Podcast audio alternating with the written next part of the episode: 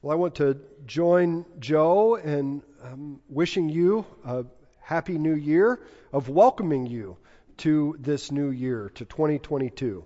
I'm one of those guys that I love the new year. I love a new school year. I, I, I love a new calendar year. Anything that allows us to pause and to, if you will, hit refresh on our lives, to think about our lives and to begin to make plans for making progress in the future. That excites me. So let me ask you a question. Have you made any New Year's resolution this year? I asked that question at breakfast yesterday as my family and some others were gathered around the table, and a few of my kids um, spoke up and uh, contributed what they were thinking about. And then my son um, brought up something that was important to him. That was his favorite comic strip, Calvin and Hobbes. He referenced um, one of Bill Watterson's many uh, comic strips on New Year's. This is the one he had in mind. It begins with Hobbes asking Calvin a really simple question at this time of the year Are you making any resolutions for the new year? Calvin responded with indignation. Resolutions? Me? Just what are you implying? That I need to change? Well, buddy, as far as I'm concerned, I'm perfect just the way that I am. Classic Calvin. Here's another one that I found um, on the internet uh, yesterday afternoon. Again, Hobbes opens in the same way by asking Calvin, Are you making any resolutions for the new year? And Calvin says, Yeah, I'm resolving to just wing it and see what happens. Quite comic. I, I, I love Calvin and Hobbes, but I have to admit that neither of Calvin's responses, the first one, where he said he's perfect, or the second one, where he said he was going to just wing it, are quite in line with God's desires for you, um, not quite in line with the Bible's teaching. The Bible says that we are far from perfect, that we need change in our lives, and that the change that we need in our lives will not come through simply winging it. It will require some level of intentionality.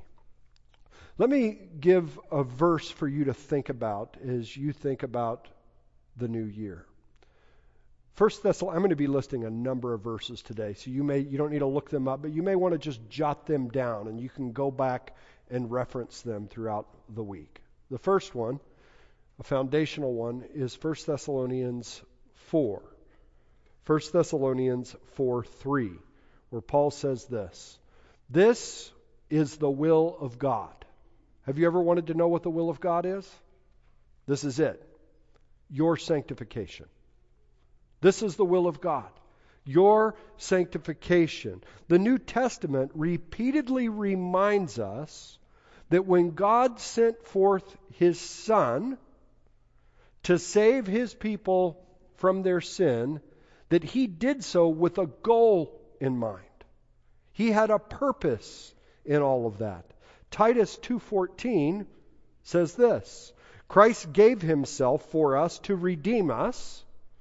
So that's God's work in Christ to save us and to purify for himself a people for his own possession who are zealous for good works. Some of the most popular verses in our Bible as evangelicals are Ephesians 2, verses 8 and 9. Many of you can probably quote them from memory. For by grace you have been saved through faith, and this is not your own doing, it is the gift of God, so that no one should boast. But we often leave out the next verse, which goes with verses 8 and 9. What does verse 10 say? He says, For we are his workmanship, created in Christ Jesus for good works, which God prepared beforehand that we should walk in them. One more verse, 1 Peter 2 24, puts it this way He himself bore our sins in his body on the tree so that, here comes the purpose in that, we might die to sin and live to righteousness. Did you know that God had a goal in mind when he sent Jesus to save you from your sin? Did you know that his will is your sanctification? And that involves doing good works, dying to sin, living to righteousness. This is part of the picture of what God wants for your lives. We are not perfect. We are in desperate need of God's transforming grace in our lives. Another way that you could say it is that God sent his Son to save us so that we might increasingly be conformed into the image of God, into the image specifically of his Son. One of my favorite verses in the Bible is 2 Corinthians 3:18 where Paul says that we all beholding the glory of the Lord, which is another way of saying looking at Jesus, we all beholding the glory of the Lord are being transformed into the same image from one degree of glory to another. For this comes from the Lord who is Spirit. I hope this is clear enough to let you see that there is a goal that God has for your life. You don't have to come up with one. God has already laid it out very clearly in Scripture. He wants you to be like Jesus, to increasingly reflect Him, that you would be sanctified. And so, with that in mind, may I challenge you, encourage you to make a resolution this year, even if you're the type of person that's not really into making resolutions? To grow in your sanctification, to grow into the image of Jesus. This is God's will for your life. But how can you make progress in becoming more like Jesus this year? Well, thankfully, God has done more than simply give us a vision of what He wants our life to look like. He has also given us intentional means to realize this vision or to make progress toward it. The reformers called these intentional means the means of grace. Our mission statement, I know a number of you have it memorized, but in case you've forgotten it, let me just say it again. It says this We exist to make disciples of Jesus Christ who glorify God. As the grace of the gospel grows deep in God's people and goes wide to all peoples. People, as, as a lead pastor, people ask me sometimes, What's your vision for the church? Let me tell you what my vision is. It's the vision that we're given in the Bible of disciples of Jesus Christ who are increasingly reflecting the image of Jesus Christ and therefore glorifying God. That's our goal. That's our goal. That's the end for which we are aiming all of our efforts. But what are the means? The grace of the gospel, growing deep in God's people and going wide to all peoples. During Missions Month each summer, we talk quite a lot about how the grace of the gospel goes wide to all peoples. But how does it grow deep in God's people here at First Free? We're going to spend this month answering that question, talking about how we can grow as the gospel is at work in our lives. To talk specifically about ways that we can be rooted in God's grace so that we can grow as disciples of God's Son. We're going to talk about pursuing the means of grace together. But what are the means of grace? What did the reformers have in mind when they talked about the means of grace? I thought the Westminster um, Larger Catechism may be a good place to start in giving us a definition of the means of grace. This is what the answer to question 154 says. The outward and ordinary means whereby Christ communicates to his church the benefits of his mediation are all his ordinances, especially the word, sacraments, and prayer. Notice the Catechism acknowledges that there are many ways that people grow as disciples of Jesus. All of his ordinances, everything that the Bible says about growth faith, um, prayer, all, all sorts of things, but especially the word, prayer, and the sacraments, or what we call the ordinances of baptism and the Lord's Supper. These are primary in our sanctification. J.C. Ryle, so we've got the 17th century articulation of the means of grace in the Westminster Larger Confession. J.C. Ryle is a 19th century pastor from England, and he has had a profound impact on the way that I think about sanctification. In fact, if you'd like a new book for the new year, his little book, Holiness, it's just over 100 pages, I could not commend it to you um, more highly. This is what he says about the means of grace and sanctification. Sanctification is a thing that depends upon means. And when I speak of means, I have in view Bible reading, private prayer, regular attendance on public worship, regular hearing of the Word of God, and regular reception of the Lord's Supper. Or consider a 21st century example. Here's what the book Evangelical Convictions, which is a commentary on our own denomination's statement of faith, says. This comes in a section speaking of baptism in the Lord's Supper.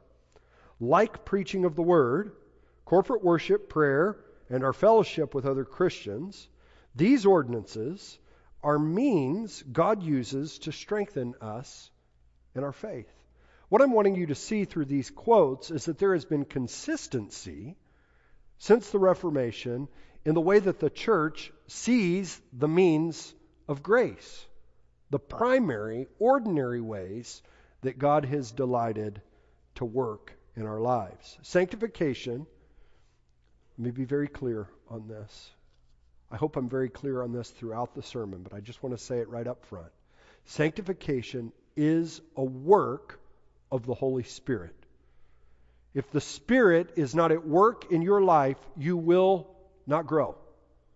And yet, the Spirit uses means set out in the Spirit inspired Word of God. We don't have to go searching for methodologies outside of the Word of God. He has ordained means by which He delights and chooses to work in us that which is pleasing to Him in His sight. So, may I encourage you, may I challenge you to resolve to grow in sanctification this year. But let me add one more thing. May I challenge you to resolve to use God's ordinary means as the method the primary way that you will seek God's spirit empowered transformation within your life. To help us to see what this looks like, to pursue the means of grace together, I have selected Psalm 1. So if you would please open in your Bible to Psalm chapter 1. Psalm 1 some of you maybe read this yesterday in the first day of your new Bible reading plan, which I hope you all have. If, if you would like uh, to know more about that, we'll talk some about it next week, or I'd be happy to give you suggestions if you'd like to email me. But Psalm 1 sets out two ways to live the way of the wise and the way of the fool, the way of the righteous and the way of the wicked, the way of the blessed man or the way of the man who is under God's judgment or God's curse. But there's also a sense in which this chapter, as I'm going to argue, provides a compelling picture of the process of sanctification. It gives us a metaphor. And this metaphor is what I hope sticks with you today a metaphor for how to flourish in the Christian life. And I hope that this image, this metaphor, will be indelibly impressed upon your hearts and your minds as instruction, but also motivation for pursuing sanctification. So, with all of that long introduction, would you now please stand for the reading of God's Word?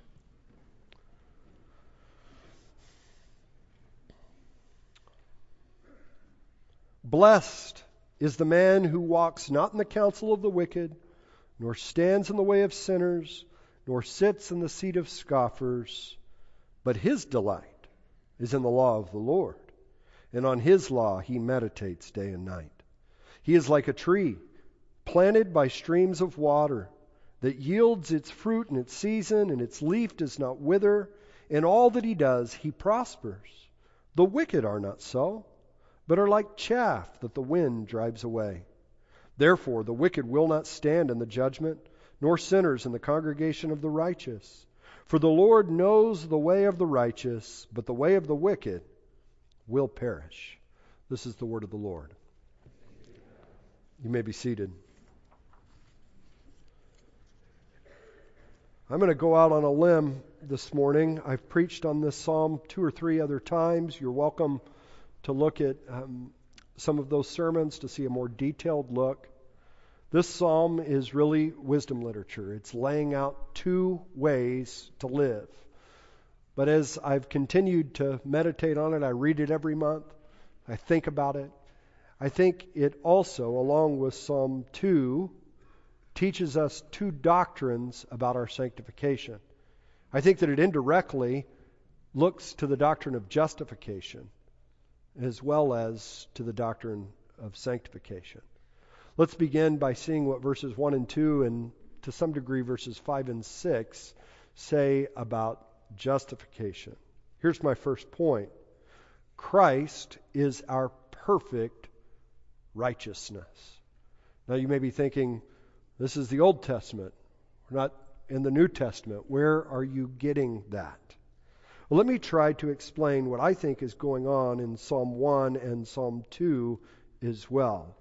There is a sense in which this psalm, as wisdom literature, is presenting to us the picture of any blessed person.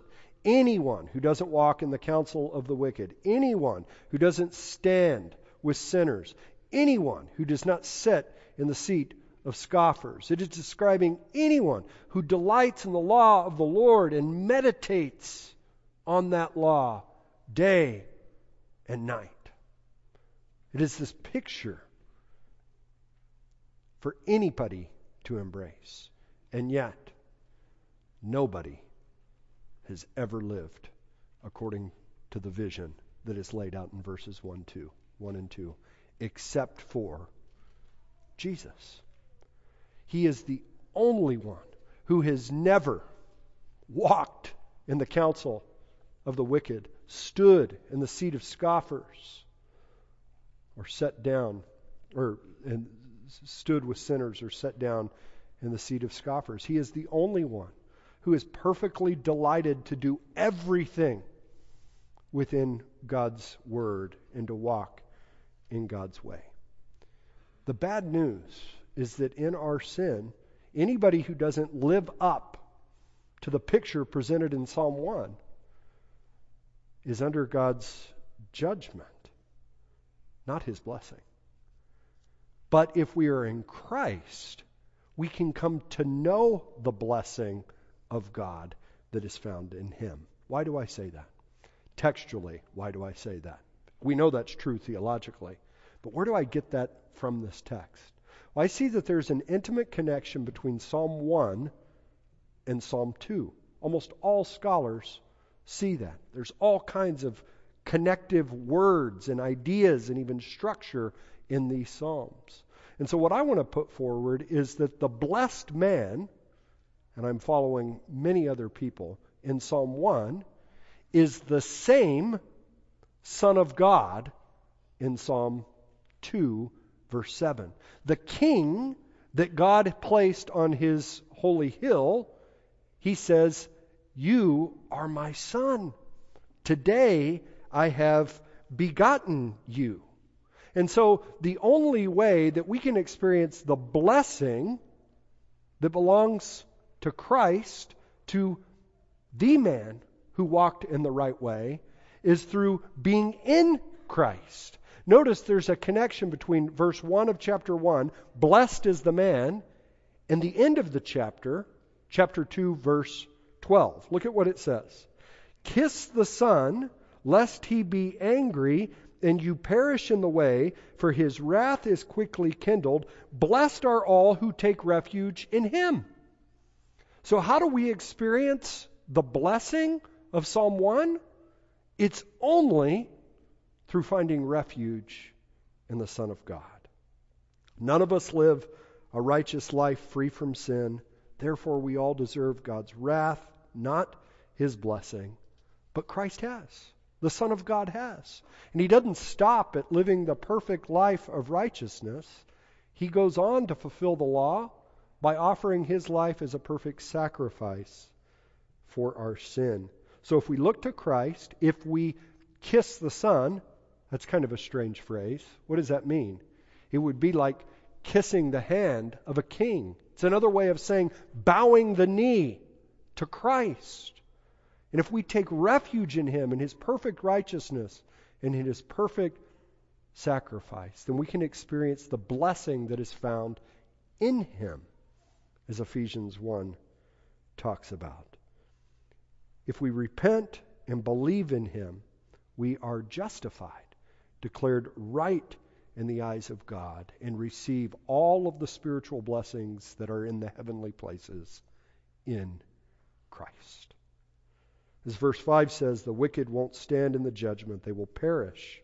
But those who are in Christ, those who belong to the congregation of the righteous, they will stand. They will be blessed. So that's a foundational truth. The only way we can truly know God's blessing is through what Christ has done, not through what we have done. That's the major theological portion of my sermon. But let me say this if we have found refuge in the Son, it only makes sense that we would strive to walk in the footsteps of the Son. If we are in the Son, it only makes sense that we would be transformed into the image of the Son. And if He wouldn't walk in the way of sinners, then we shouldn't want to walk in the way of sinners. If he delighted in the law of God and meditated upon it day and night, chewed upon it, then we should desire the same. And that leads me to the second and main point of my sermon about sanctification. It is this if we have been justified, we should strive to be sanctified. If we have received righteousness from Christ as a gift, we should desire to walk in righteousness.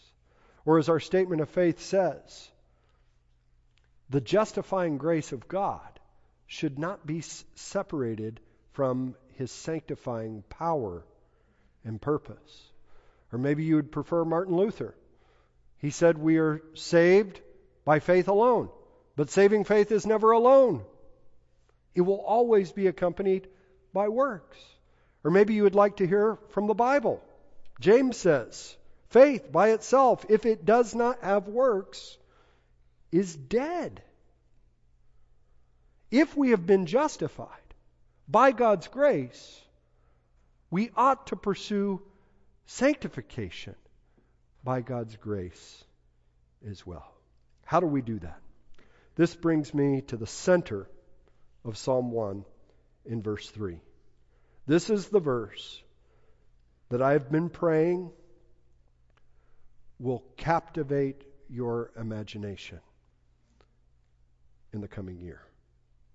This is what it says again. The blessed man, he is like a tree planted by streams of water that yields its fruit in its season, and its leaf does not wither. In all that he does, he prospers. That's the vision. That's the vision that we need a vision of a tree that is planted by streams of water. That's what I want to be impressed in your mind's eye as you approach this new year. But as you imagine this picture, we need to make sure that the eyes of our mind are seeing what this verse is saying. So let me ask you, what comes to mind as I say, the blessed man is like a tree that is planted by streams of water? What image comes to your mind? Is the image of a creek or maybe a river in the countryside where there are trees next to it that are flourishing? That's not the picture of this psalm.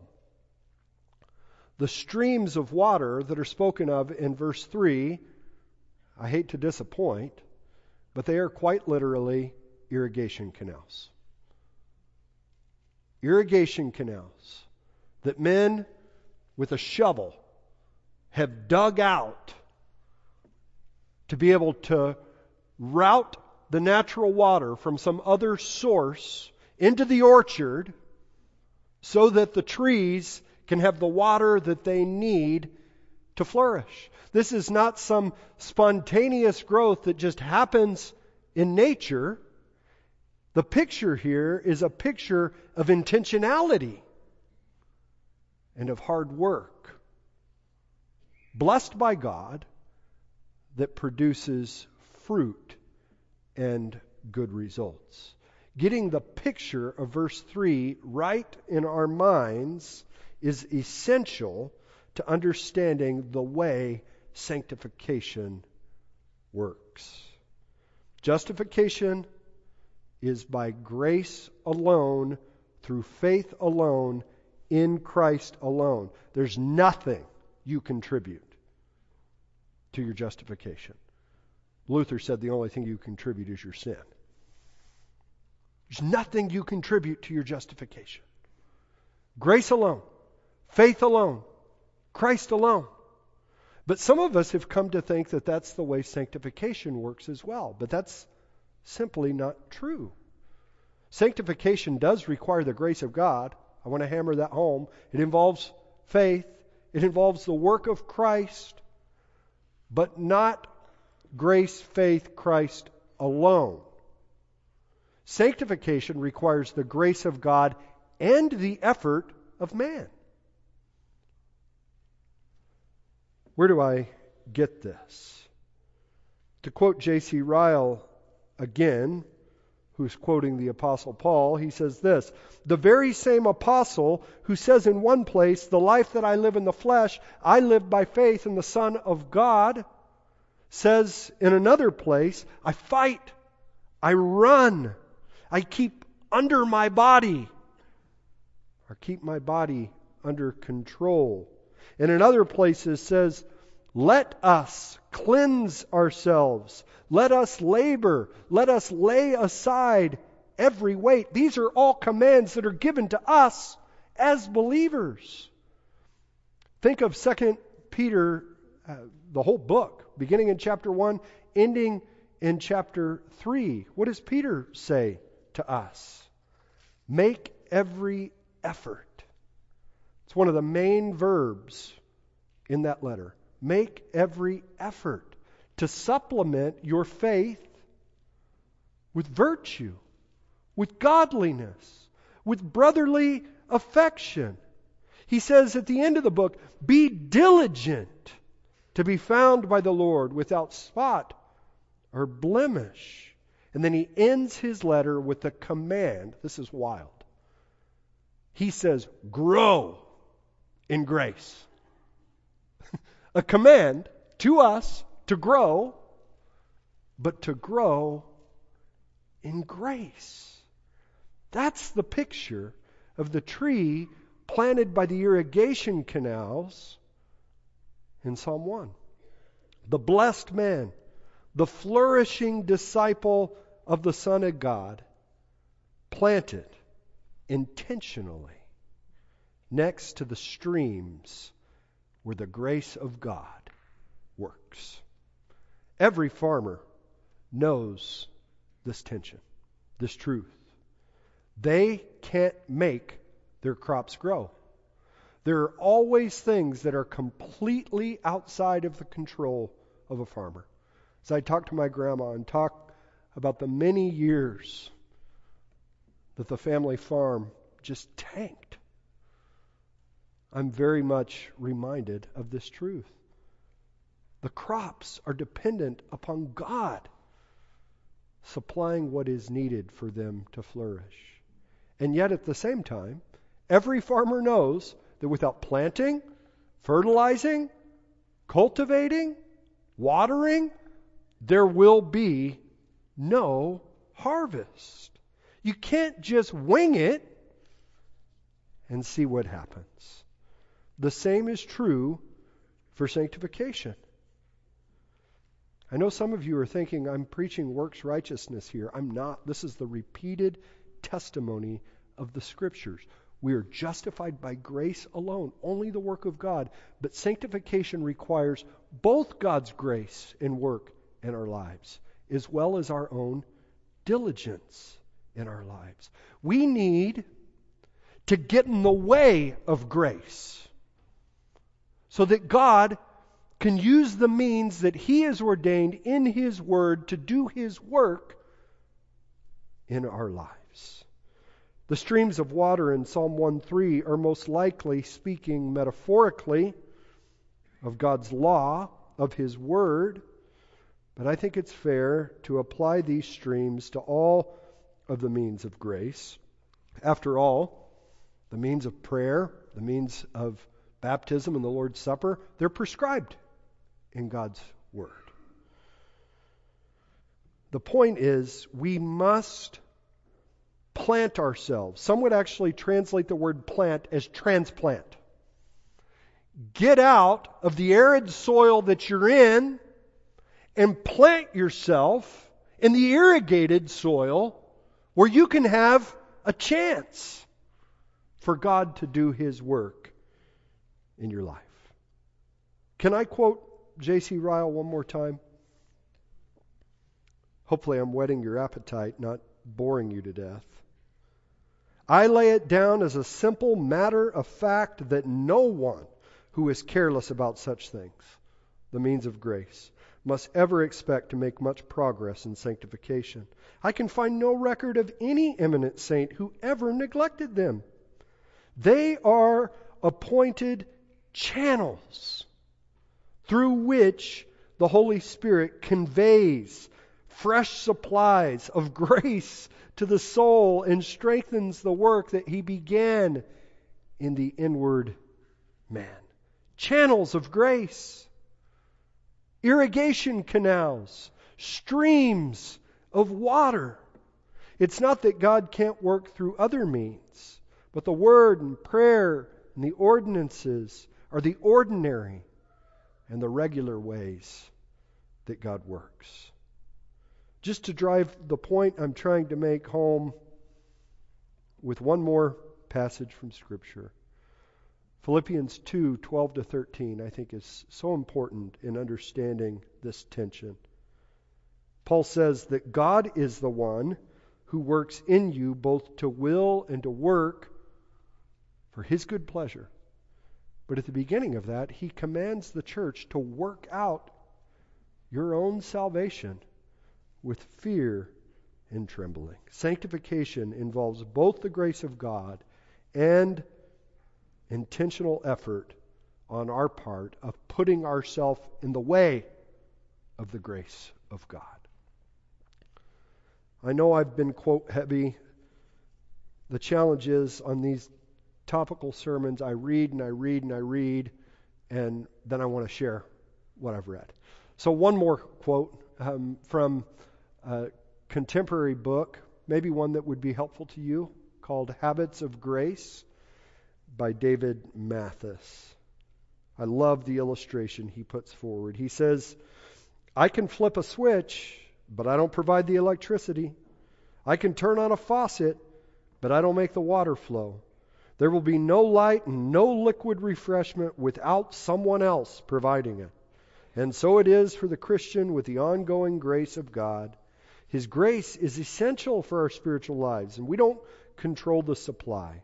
We can't make the favor of God flow, but He has given us circuits to connect and pipes to open expectantly. There are paths along which He has promised His favor. Or to return to the simple metaphor of Psalm 1, if you want to grow, plant yourself beside the waters that flow. Pursue the means of grace. Let your roots grow deep as you immerse yourself in the Word, in prayer, as you prepare yourselves month in and month out to receive the Lord's Supper. It's through these means, these ordinary means, simple means, not complicated structures and programs, that God has delighted and designed you to grow in sanctification and the likeness of Christ. It's through these means that, as verse 3 says, you will yield fruit in season, that you will not wither, and that in all that you do, you will prosper. Would you like to have that type of fruitfulness in your life in the coming year? When it comes to New Year's resolutions, many people are focused on weight loss or getting out of debt or breaking bad habits, all of which are fine, all of which are on my list as well. But what about prioritizing God's express will for your life? Your sanctification. What about prioritizing growth in Christlikeness? But don't stop there. Many New Year's resolutions are really not resolutions at all. They're certainly not goals. They're really more like wishful thinking because people don't actually lay out a plan for how to get from point A to point B. What's the plan? God has given it to us in His Word. We don't have to come up with it. He has given us a plan to make progress, He has given us the means of grace. So, would you like to bear fruit, the fruit of the Spirit, in the new year? Would you like to not wither? Or maybe let me put it more pointedly. Those of you who are here who are backsliding, and you have been for some time, would you like to stop shriveling up? Would you like to grow? Would you like to prosper? Or to put it in different language, would you like to experience the abundant life that Christ came to give to you? Give yourself to the means of grace. It's not a guarantee that it's going to work in the timing and in the way that you expect, but I will guarantee you that if you don't put yourself in the way of the means of grace, you will not grow. Abdel Gonzalez regularly texts me messages in Spanish. I don't know Spanish. And so he only sends me phrases that everybody knows. Most recently, Feliz Navidad. You know how the song goes. Feliz Navidad. And then this next line is what I want to focus on. Prospero año felicidad. The, the Spanish is better. Do you want to experience a prospero año, a prosperous year of the abundant life that can be yours in Christ? Do you want to experience felicity, which is another word of talking about happiness or blessing? Not worldly blessing, not worldly happiness, but the blessing and happiness that comes from being in Christ. I hope you want that. If you do, let us resolve to plant ourselves right by the streams of grace. Let's pray. Father, thank you for the grace that you have poured out on us so freely in Christ, granting the gift of faith to so many here, the gift of repentance, that we, sinners, could be declared righteous in your sight through the work of Christ. Thank you. Would you now open the faucet of your grace and pour it out on this congregation that we might increasingly be transformed into the image of your Son, that we would give ourselves to the means that you have given to us for these ends. Embolden and empower your work in our lives. We ask in Christ's name. Amen.